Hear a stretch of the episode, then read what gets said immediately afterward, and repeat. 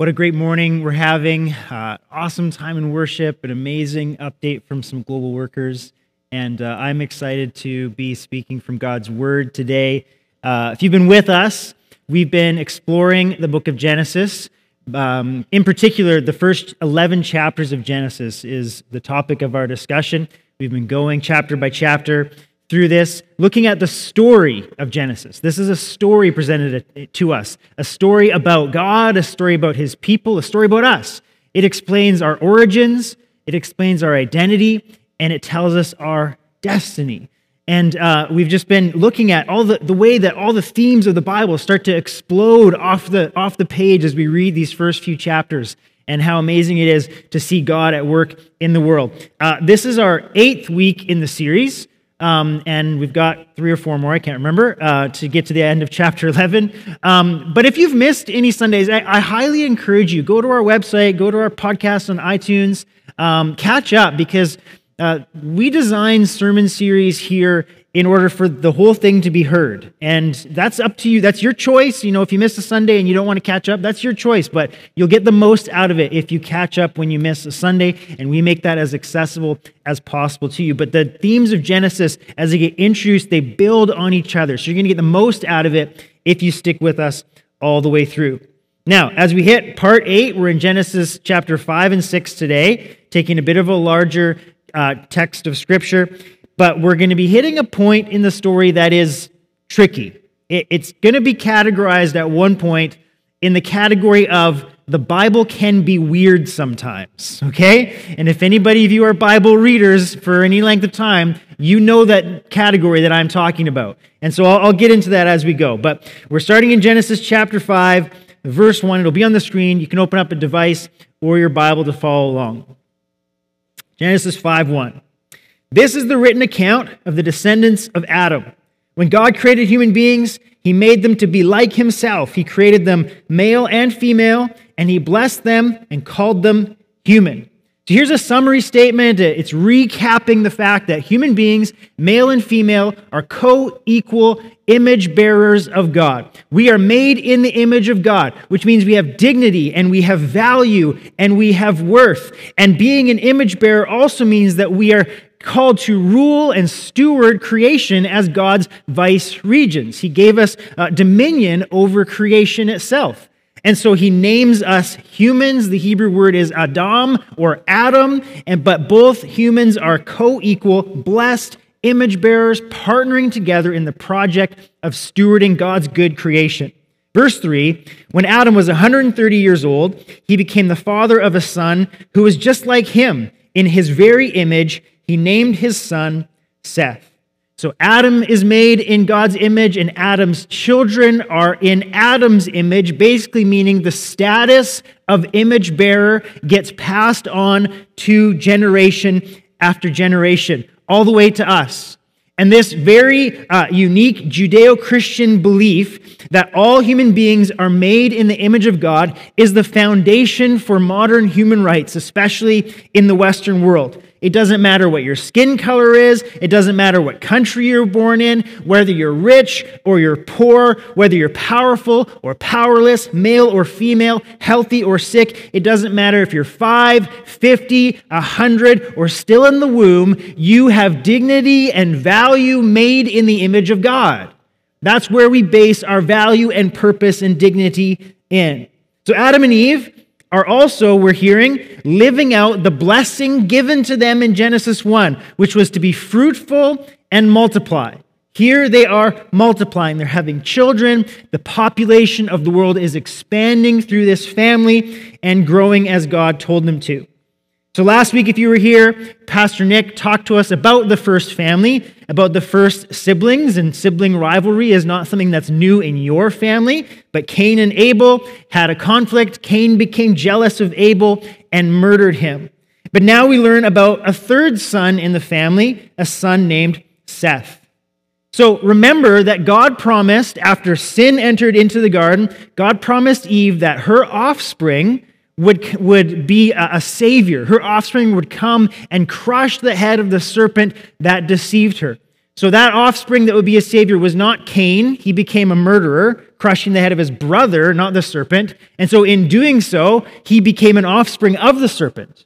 The offspring to be a savior was not Abel. He was victimized and murdered by his brother Cain. He wasn't able to save anybody, even himself. And so, but Eve's offspring, her lineage continues now through Seth. So the hope of this coming Savior is still there. Who will it be? How will God bring about the fulfillment of this promise? So, and now we get into one of the most fun and interesting types of literature in the Bible. We get into a genealogy. Are you ready? Don't worry, we're not going to read the whole thing, but I want to show you the pattern here. Verse 4 After the birth of Seth, Adam lived another 800 years, and he had other sons and daughters. Adam lived uh, 930 years, and then he died. When Seth was 105 years old, he became the father of Enosh. After the birth of Enosh, Seth lived another 807 years, and he had other sons and daughters. Seth lived 912 years, and then he died. So, if you've read the Bible, you've noticed that there are many places where you bump into one of these genealogies. There's a few of them in Genesis, um, there's more throughout the Old Testament. Uh, you start Matthew's gospel with the genealogy of Jesus. And sometimes, if you come to them, you may wonder, why is this here? I don't understand. You're going to be tempted to skip the genealogy to get to one of the better parts. Totally understandable. But I want to talk about what's going on here because every time a genealogy is shared in the Bible, there's a point behind it. It's, it's trying to get across a message or multiple messages to us. And so I want to look at this one and get the point of this genealogy. In chapters 5 and 6 of this genealogy, it mentions 10 men. It starts with Adam and ends with Noah. That's the Noah of flood and ark fame. We will get to Noah next week for Mother's Day. I'm not sure how we're going to connect those two themes, but I'll figure it out this week, okay? Uh, the 10 men in this genealogy represent a succession of family patriarchs who had sons and daughters in their time, and then they died, leaving the next generation to have sons and daughters in their time, and then they died. Now, it's helpful to note that when you read Hebrew genealogies, um, again, they're, they're not just a list of names and family, lineage. They're trying to get across a point, so sometimes they actually intentionally shape them to get their point across. So that means we're not necessarily reading the, um, the exact direct succession of family member after family member. Sometimes genealogies will uh, skip family members. So when it says the son of so and so, that can mean a direct son or uh, down the line further on. There's several examples of that. But back in the 17th century, uh, a bishop named James Ussher assumed that this genealogy was a direct, unbroken genealogy, so he counted backwards and guessed that Adam must have been created on October 23rd, 4004 BC. Maybe, okay? Maybe, but we can't be certain of that. That's not the point of this genealogy. We can't even really be certain that the extremely long ages listed in this genealogy are meant to be understood literally, or if there's something else trying to be said about what's going on here based on ancient Near Eastern tradition and blah, blah, blah, blah, blah. It's a rabbit hole we don't have time to get into. But what is this genealogy trying to tell us in the story of Genesis? Well, if Genesis is about origins, identity, and destiny, it makes sense that there would be some mention of a family tree. Have you ever explored your family tree? Family trees can be very interesting. It's always a mix. You have certain family members you're proud to be related to, right? Branches of the family tree that produced healthy fruit for the family. Then there's other branches of the family tree that did not produce fruit. It produced nuts, right? We all have a few nuts in the family, and if you're not sure who the nuts are in your family, it's you, okay? Everybody else in the family knows, but they all exist. So, but our family trees explain so much about us. In fact, if you've ever been to a counselor or a psychiatrist, which I always highly recommend for personal mental health or family health, they will always ask you about your family. Tell me about growing up. Tell me about your parents. Tell me about some of the lineage and history and how you saw life modeled by the people who went before you. The patterns of your predecessors get ingrained in your own life and actions. Our mom is the keeper of our family tree. She's got it all mapped out in her head. I don't know how she does it. Once in a while, we're in church or we're out somewhere, and she says, Dave, do you see that person? They're the third cousin of my brother's rescue dog's former owner. Like, I'm not, not going to remember that. Anyways, but it was always handy if, you know, I was, if I was interested in a girl growing up, Mom, can you just make sure I'm not related to this girl somehow? You can never be too careful. But our family tree, it tells us a little bit about where we came from. It explains so much about the way our lives are. It was a really important concept, especially to Hebrew people, as they trace back through their tribes and clans. But this genealogy isn't just about tracing family lines, it reminds us about a transition in the human experience. Humans were originally created by God to live forever in relationship with Him. When Adam and Eve sinned, they were exiled from the Garden of Eden, which means they were cut off from eating from the tree of life, which means they were cut off from life itself. And so death entered the world. And so you get this family tree that makes the very explicit point. He had sons and daughters, and then he died. And then his son had sons and daughters, and then he died, and he died, and he died, and he died. Adam was told, Because you have sinned, from dust you came, from dust you will return. Guess what? You are going to die too. One day your name will be added to this line. You lived, maybe you had some sons and daughters along the way, but then you died. I'm so thankful I came to church today. Pastor Dave gave such an encouraging message. We're all going to die, praise the Lord. We must confront ourselves with the reality of our own mortality.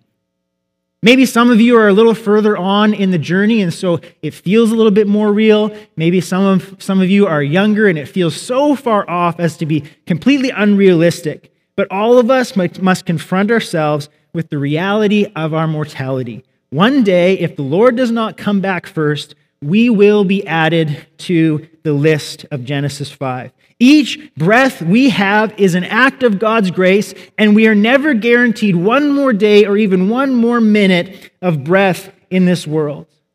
And have you confronted the fact that the reason you're destined for death is that your life has been completely corrupted by sin? The Bible tells us that the wages of sin is death.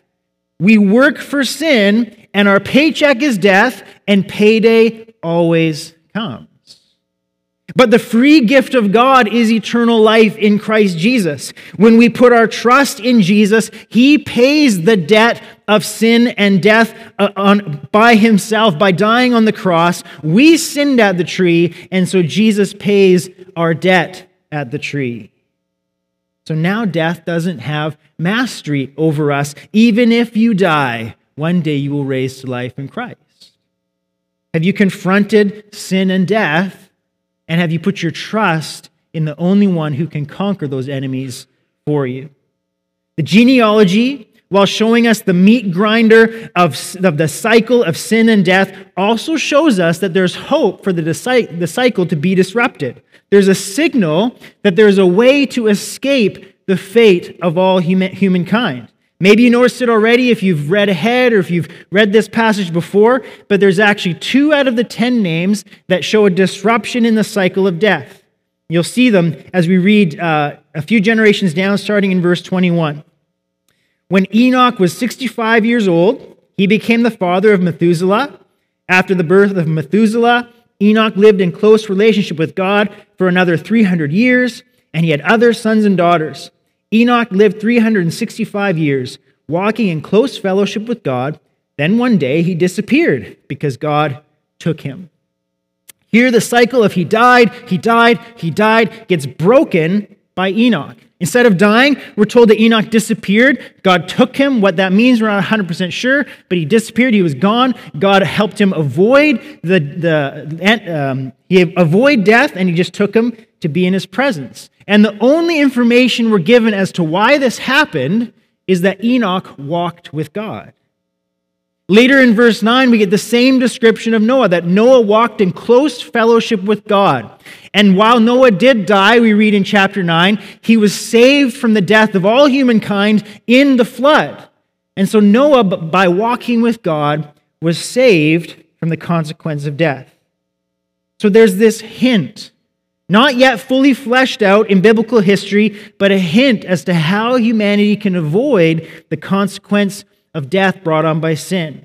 Walking with God turns us from a path that leads to destruction and starts us on a path that leads to life in the presence of God. God has the power to rescue us from death because he, not, he is not under the power of death. He rules over death itself and can pull us out from its clutches by his strength. When Moses stood in front of the people before they entered the promised land many generations later, he told them, them the same thing in Deuteronomy 30. He says, Now listen, today I'm giving you a choice between life and death, between prosperity and disaster. For I command you this day to love the Lord your God and to keep his commandments, decrees, and regulations by walking in his ways. If you do this, you will live and multiply, and the Lord your God will bless you and the land you are about to enter and occupy. Jesus and the New Testament authors pick up this language in many places. Here's Jesus in the Sermon on the Mount, Matthew 7. You can enter God's kingdom only through the narrow gate. The highway to hell is broad, and its gate is wide for the many who choose that way. But the gateway to life is narrow, and the road is difficult, and only a few ever find it. Jesus says there's a path that leads to death, and there's a path that leads to life. Paul in Galatians 5 says, Walk by the Spirit, not by the flesh. In Ephesians 5, he says, Walk in the way of love. Colossians 3, you used to walk in sin, but now you walk in a different way. In John, we read, Walk in the light, not in darkness. It's often used as a metaphor for the Christian life itself. It's, we talk about our walk with Jesus because we're on a journey with Him. Our lives are in motion as we move forward on, on the path Jesus places before us. There are paths and pressures and temptations that threaten to lead us astray, but we need to stay on the narrow path of life, walking with Jesus. And even when we walk through the valley of the shadow of death, we don't need to fear because Jesus, our shepherd, is with us.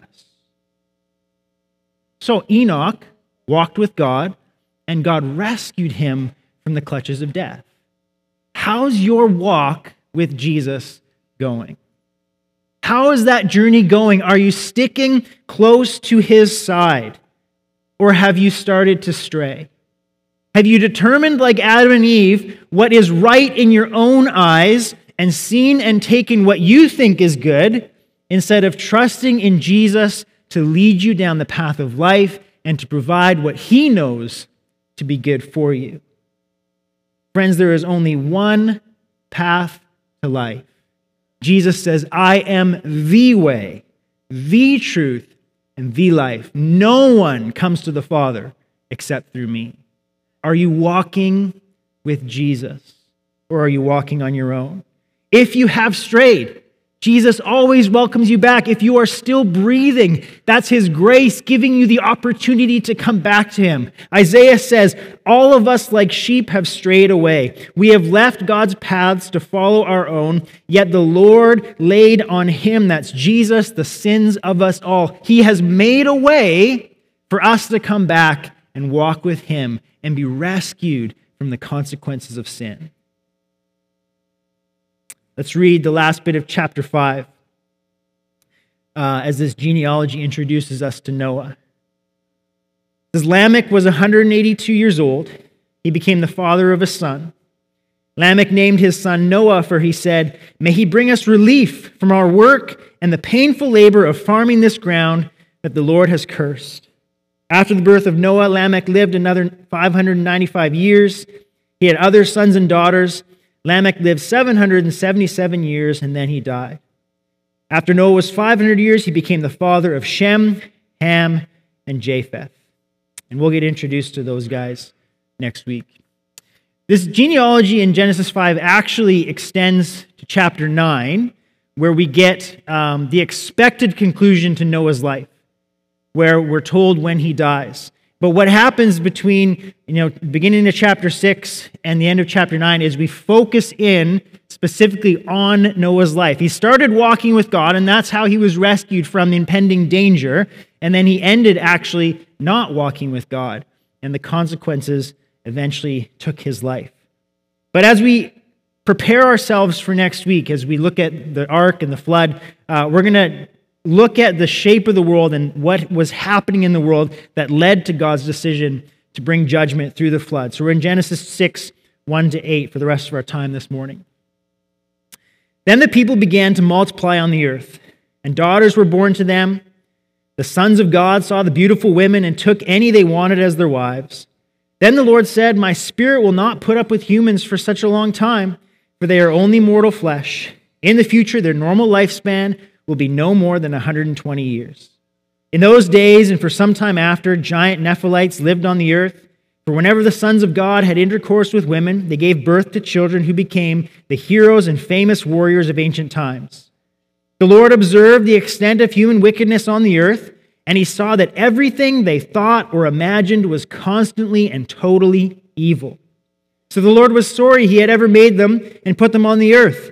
It broke his heart. And the Lord said, I will wipe this human race I have created from the face of the earth. Yes, I will destroy every living thing, all the people, the large animals, the small animals that scurry along the ground, and even the birds of the sky. I am sorry I ever made them. But Noah found favor with the Lord.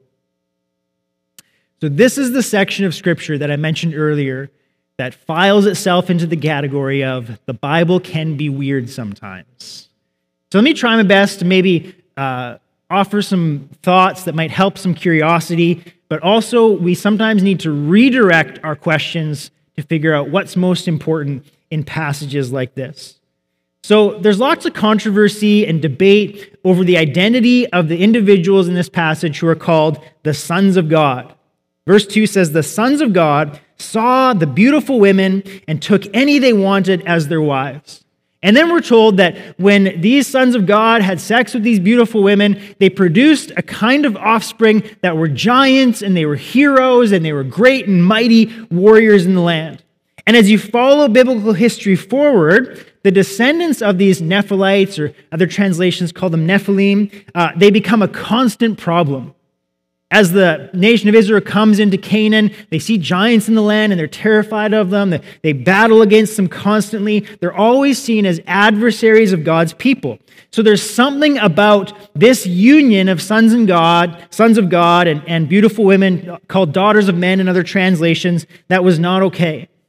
And here's the hint. Maybe you saw it because I encouraged you to look for these combinations of words. But as we read verse 2 again, I'll emphasize the words I'm talking about. The sons of God saw the beautiful women and took any they wanted as their, as their wives. Now, when we were first introduced to that language, it was when Eve saw that the fruit was good and desirable for gaining wisdom, and she took it and ate it. These are key words. They cue the ominous music. They cue, you know, the, the Darth Vader music. You know he's coming on scene, even if you haven't seen him yet. It's a cue for us to say we're about to read about sin. There's a new fall narrative happening. And it's a reminder as we see this repeating over time, especially in the book of Genesis, that humanity didn't just fall once, but generation after generation after generation has seen what was wise in our own eyes and taken God's blessing or what we perceive to be God's blessing by our own strength instead of receiving what God said is good and receiving his blessing with patience and allowing Him to give it to us when He sees fit. And so these sons of God saw and they took, leading to a fall narrative and terrible consequences. Now, for those who are curious, because I said there's lots of debate here, let me quickly share a couple of theories as to who these sons of God are.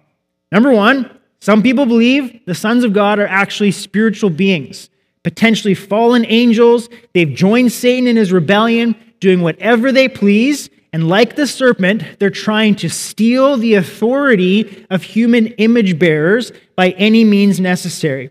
So they take human wives and they bear these hybrid spirit human children called Nephilites who become a pain in the backside of God's people.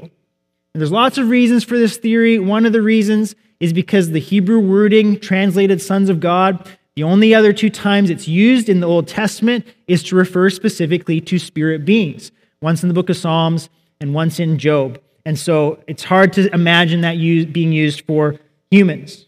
Another theory is that these are actually godly men from Seth's lineage, but they're doing ungodly things, seeing and taking what they want. Maybe one application is to think these are godly Christian men who don't care about finding godly Christian women. They just go find someone that they think is beautiful and take them as their wives, not being patient for God's own provision and blessing in their lives. The third theory is that the sons of God is a term referring to kings, rulers, judges, men with power and authority, and they're using their power, like many do, to abuse women, to take, as, to take multiple wives, to, to, to take wives and women without their permission, without consent, and they're just abusing their power, leading to great consequences in the world. I've read many commentaries trying to figure out what all this means. And I read one commentary that says, oh, they're spirit beings, and most modern scholars believe that. And I read another one that says, oh, they're godly men in Seth's line, and most modern scholars believe that. And I read another one, oh, they're judges, and most modern scholars believe that. You all say that most modern scholars agree with you. So, but what's the big idea here? The main point stands regardless of the identity of these sons of God. Wickedness on the earth was spreading. The boundaries God put in place were being constantly crossed. The sons of God taking these women as wives is the culmination of a chain of events where God's boundaries have been overstepped over and over again. Adam and Eve ate the forbidden fruit. Cain kills Abel. Lamech has multiple wives. No one said polygamy was okay. Humans just saw and they took. And then he celebrated violence and the murder of a young boy. When God said, be fruitful and multiply, he wasn't talking about the multiplication of sin, but that's what's happening. Sin is multiplying and spreading and corrupting everything. And then we get this sad summary statement in verse 5 that says, The Lord observed the extent of human wickedness on the earth, and he saw that everything they thought or imagined was constantly and totally evil. Everything was corrupted by sin. The last time we read about God looking and observing his creation was in Genesis chapter 1 verse 31 and the author here is setting up a deliberate contrast for the reader. Because look, it says in Genesis 1:31, God looked over all he had made and he saw that it was very good. So God's observation over his creation went from very good to everything is consistently and totally evil. This is a sad and devastating moment in human history. Every aspect of creation has been corrupted and malformed by death and sin. You know, this is one of the reasons why I don't accept the excuse, this is just the way I am. Or I was just born this way. I'm doing what feels natural to me. Because what is natural to us has been corrupted and malformed by sin. Our nature has been corrupted in every way. Every part of this world has been skewed and marred by the disease of sin. The way things are, the natural inclinations of our hearts, the natural desires of our bodies cannot be trusted to lead us to that which is good. We need a renewed heart and mind we need to be transformed by the Spirit of God. We need to live lives of repentance as followers of our King Jesus, using God's Word as a guide and a lamp to our feet on the path of life. We need to walk daily with Jesus, and only then can we be assured that what we're being led to is actually what was, is good.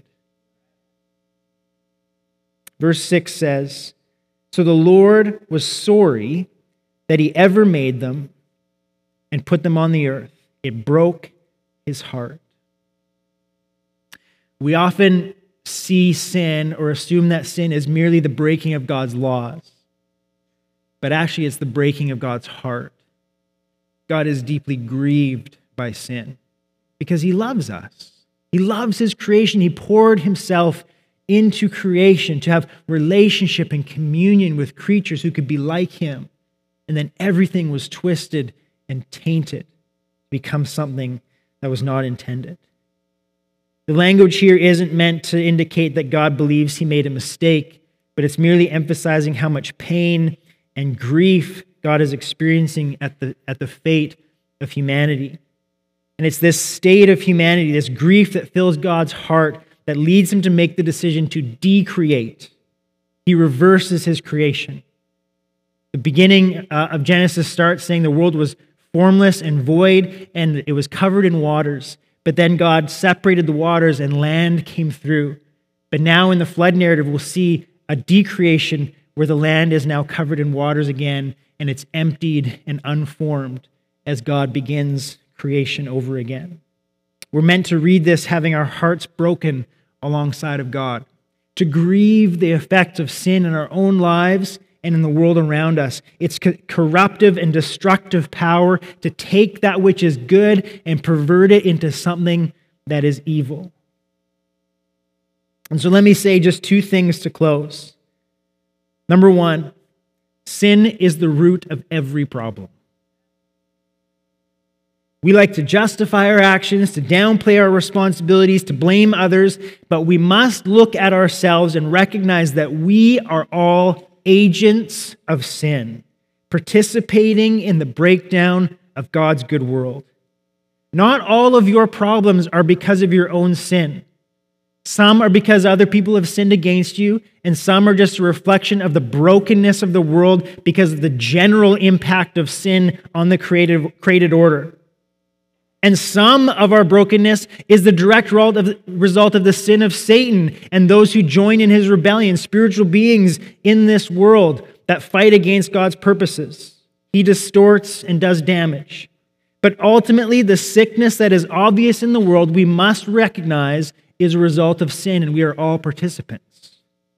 It's not because of the other political party, it's not because of those people over there. It's not just because of corrupt systems that are in place. Any system that is corrupt and oppressive is because of sin. Sin is right here, it's within us, it's crouching at our door, as God warned Cain. Sin is the root problem. It has affected every aspect of creation and every aspect of your life, and it grieves God's heart. Yet sin has a solution. God put into motion a solution from the very beginning that a seed of Eve would come to crush the head of the serpent and be a redeemer for us, that he on the cross would take away our sin. He who knew no sin would become sin so that we could become the righteousness of God. There is a solution through Jesus so that now we can be made holy and pure again. And God can look upon his creatures, and instead of saying everything about them has become evil, he can once again say, Very good. Very good. And number two, there is a way to escape the cycle of death, and that's to walk with Jesus. Before Christians were called Christians, they had a different nickname. They were called followers of the way. Because Jesus announced one of his own titles for himself. He says, I am the way, I am the truth, I'm the life. No one comes to the Father except through me. Jesus is declaring there is a way, there is a path, and it's Him. It's not a set of religious rules or rituals, though Jesus does give us spiritual rhythms that help us stay connected to Him, like a branch does to a vine. But He says, I am the way. Walk with me, and you will find life. Christians took that seriously. They didn't decide what was right in their own eyes. They didn't pick and choose which of Jesus' teachings to follow. They just followed him. Because we can't trust the natural inclinations of our sinful hearts. Instead, we must trust Jesus and do what he says, even when it's hard. Why? Because it leads to life. It leads to what we're all looking for the whole time we're on this mudball we call earth life. The highway to hell, he says, is broad, but the path to life is narrow. We must walk with Jesus. So, what sin do you need to repent of today that is leading you astray onto a different path that's only going to lead you to destruction? We must walk with Jesus. What would it look like today for you to start walking more closely with Jesus than you were yesterday? See the names in the genealogy of Genesis 5 and 6. Some of them are only mentioned here in the entire Bible. And you can come back up as we move toward a close. Some of them are only mentioned here. They give a name, they give their age, some sons and daughters, and then they're gone. A lot of people, they live, they have a life, they may or may not impact people around them, they may or may not be remembered for a couple of years or a couple of decades or maybe a couple hundred, but eventually their name goes onto the list of those who lived and they died, and we will join that list. But will the description of your life and my life merely end with, he died or she died? Or will it also include that statement, he walked with God or she walked with God and is now more alive than they ever were before? It starts by acknowledging the name that is above every other name. The name that ultimately would be at the end of this list, which I think says something like this And everyone who calls upon his name will be saved from the disaster that comes as a result of sin. We must repent of the sin that corrupts and destroys everything and walk with He who has the name above every name, because only He can save us and lead us to life you bow your heads with me? Prayer team, please come and prepare yourselves.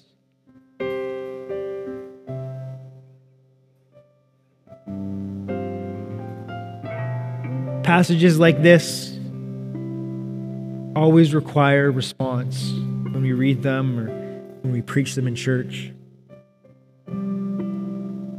And I'm not going to manipulate that response or tell you exactly what it's going to look like for you specifically other than to encourage you and challenge you in this moment. We must respond. No one here can claim to be without sin. John tells us that anyone who claims to never sin is a liar. The truth is not in them, and they, they make God out to be a liar. All of us have participated. All of us have sin to repent of. So I want you to spend just these moments with your head bowed and your eyes closed, and I'm going to pray over you, and I'm joining you because I'm, I'm right there with you but just to ask the Lord to reveal in your own heart what it is that's leading you astray right now, what it is that's trying to take you onto a path, the, the wide highway to hell, as Jesus calls it, and what needs to be done in order to straighten that out and to start walking with Jesus again. If after we pray you feel like you need to respond further, our prayer team is here to minister to you, talk to you, to encourage you, to pray with you. Or if you just have another need that you brought in today, feel free to come. We want to respond to God in this time in prayer and in worship. And we're going to sing that song again. What a beautiful name, the name that is above every name, because everyone who calls on that name will be saved.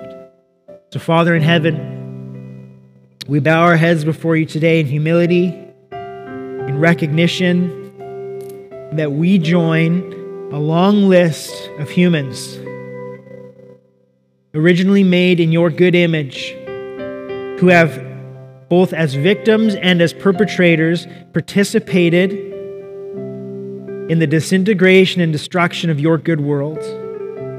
We have rebelled against you. We have sinned. We have broken covenant. And Lord, more than that, we have broken your heart. So, Lord, we ask for your forgiveness. And each person here comes with the specific struggles they have and specific things, Lord God, they need to repent of. And so, God, in this moment, I pray that by the blood of Jesus, you would pour out your forgiveness on each life and bring cleansing and holiness and assurance, Lord, that in your eyes, they have now purity and holiness, and you look upon them as you look on Jesus and you say, Very good.